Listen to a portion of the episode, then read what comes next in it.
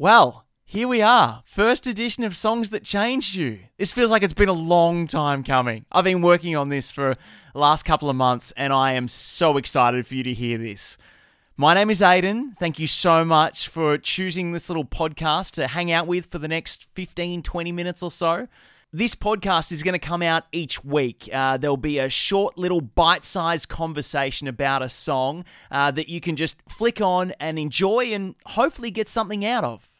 So I don't think there's much more to add. Oh, all the usual stuff, obviously. Subscribe, give us a five star review, you know, all that kind of stuff. But uh, I reckon we just get into it. Roll the music. Let's do this.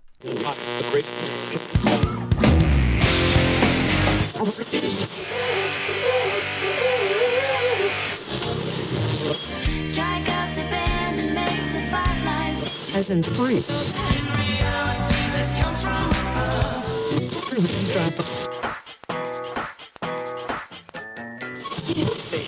Portions of the day's programming are reproduced by means of electrical transcriptions or tape recordings. Songs that changed you. Welcome to the first edition of Songs That Changed You, where we talk music. Now, I'm not asking my guests to pick their favourite song or one particular song that is the be all and end all. No, it's a song that changed you, and that could be many different songs. But today we are discussing a song from uh, Phil McIlwraith, who joins me in the studio, uh, local pastor, father. Is there any other titles that you'd like me to introduce you as? Uh, yeah, 1996 best team man for the Ceduna Football Club under There we go. 16s. So if we can include that, that would be great. Great. Well, thank you very much for joining me. Yeah, no worries. I'm pumped to be here. I'm excited. What is the song that you have chosen that uh, changed you? What song changed you, Phil? Well, I've chosen Clear to Pass, which is Antiskeptic.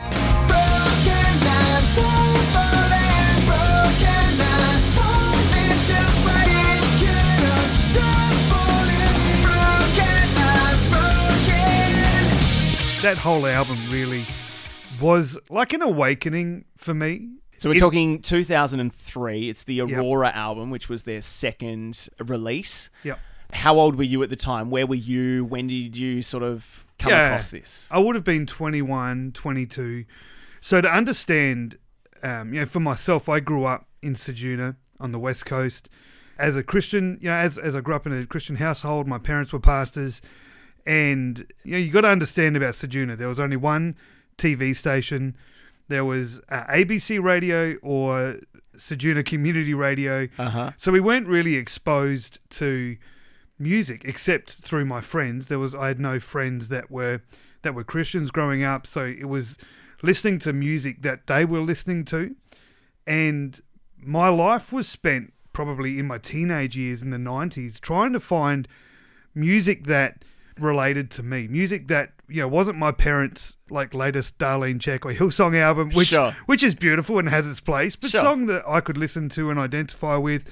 And I remember I'd get the Koorong catalog uh, sent to our house, and I'd be just patrolling through it trying to find something worth listening to. But, but you're also looking at a catalog and you don't really know. You're, you're judging it by the front cover of an album or, or something, you know, like you, you don't have that chance to just jump on the internet and check out a couple of songs. Oh, yeah, this is for me. Ah, internet is a game changer. Like Apple Music, like you can just listen to something and then not listen to it. Like you had to, yeah, look at the album cover in a catalog, order it in, which may take a couple of weeks, and then uh, listen to it and then make the decision: is this a good album or not? Hopefully you I hit- remember that's hit how gold. I, yeah, that's how I got onto Delirious. You know, the King of Fools album. I Yep. remember you would rip out the back page of the Koorong catalog, fill in the catalog number, post it into Koorong. You know, you do all of that. yeah I got that that album, which was fantastic. And the wonder of it all is I'm living just to fall in love with you. yeah. I wanna go deeper. So I was always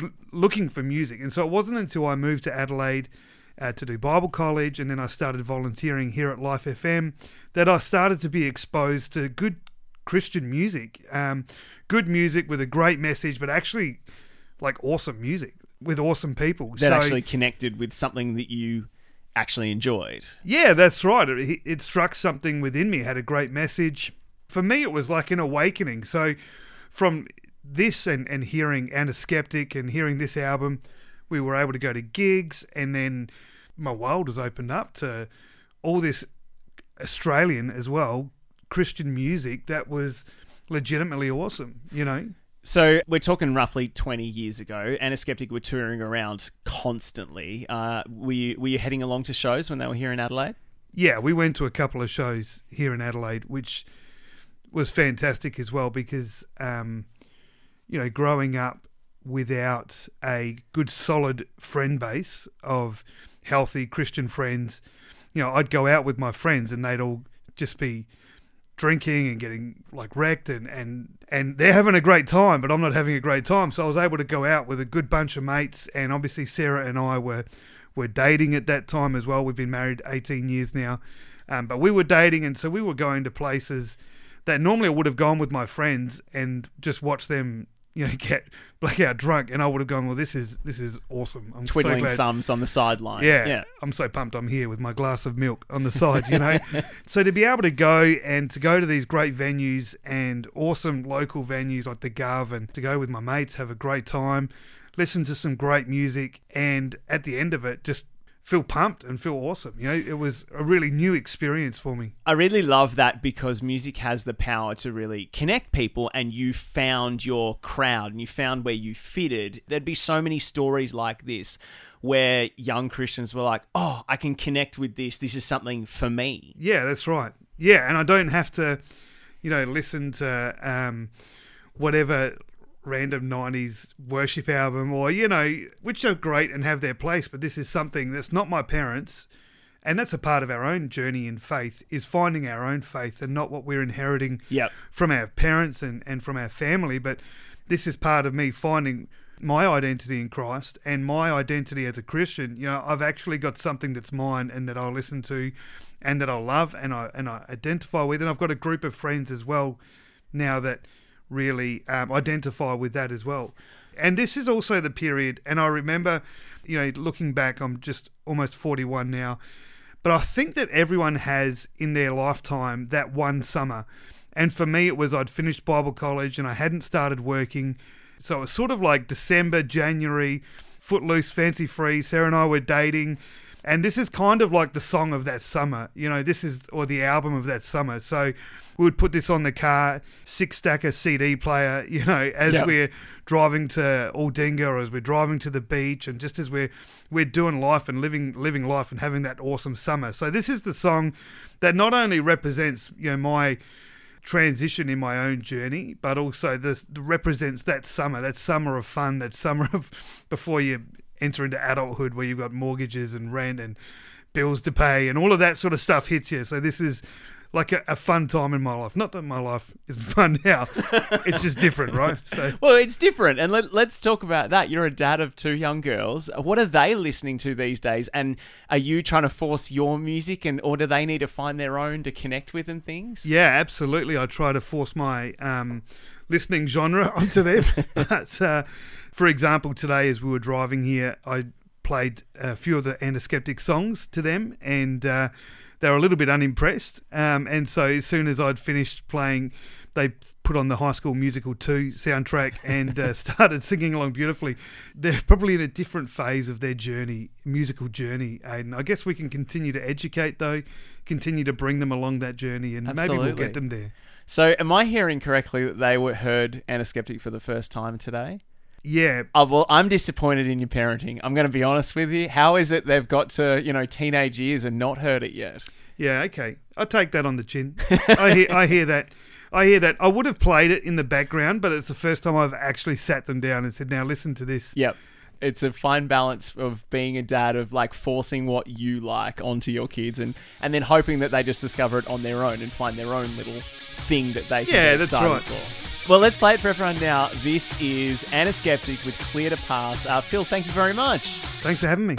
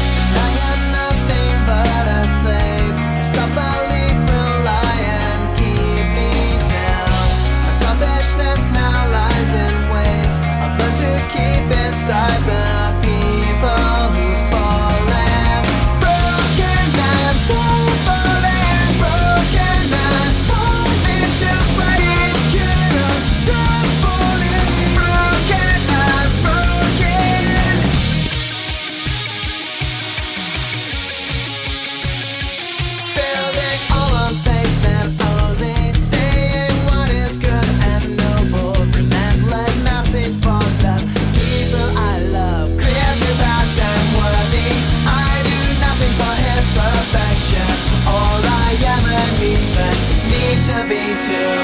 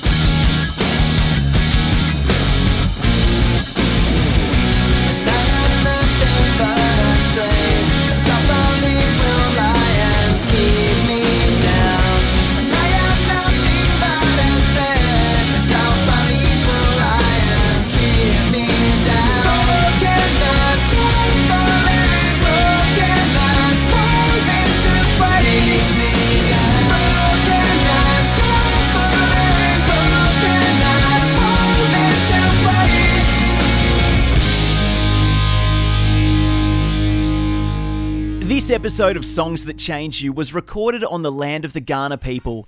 Each episode is produced, edited, and hosted by Aiden Grant. That's me. I'd like to also thank Zach Spencer for additional audio assistance and Pastor David Hall for helping support the show. If you like what you heard, please leave a five star review on Spotify or Apple Podcasts. Or if you want to get in touch, maybe have a guest suggestion or any kind of feedback, please email aideng at hotmail.com. Thanks for listening.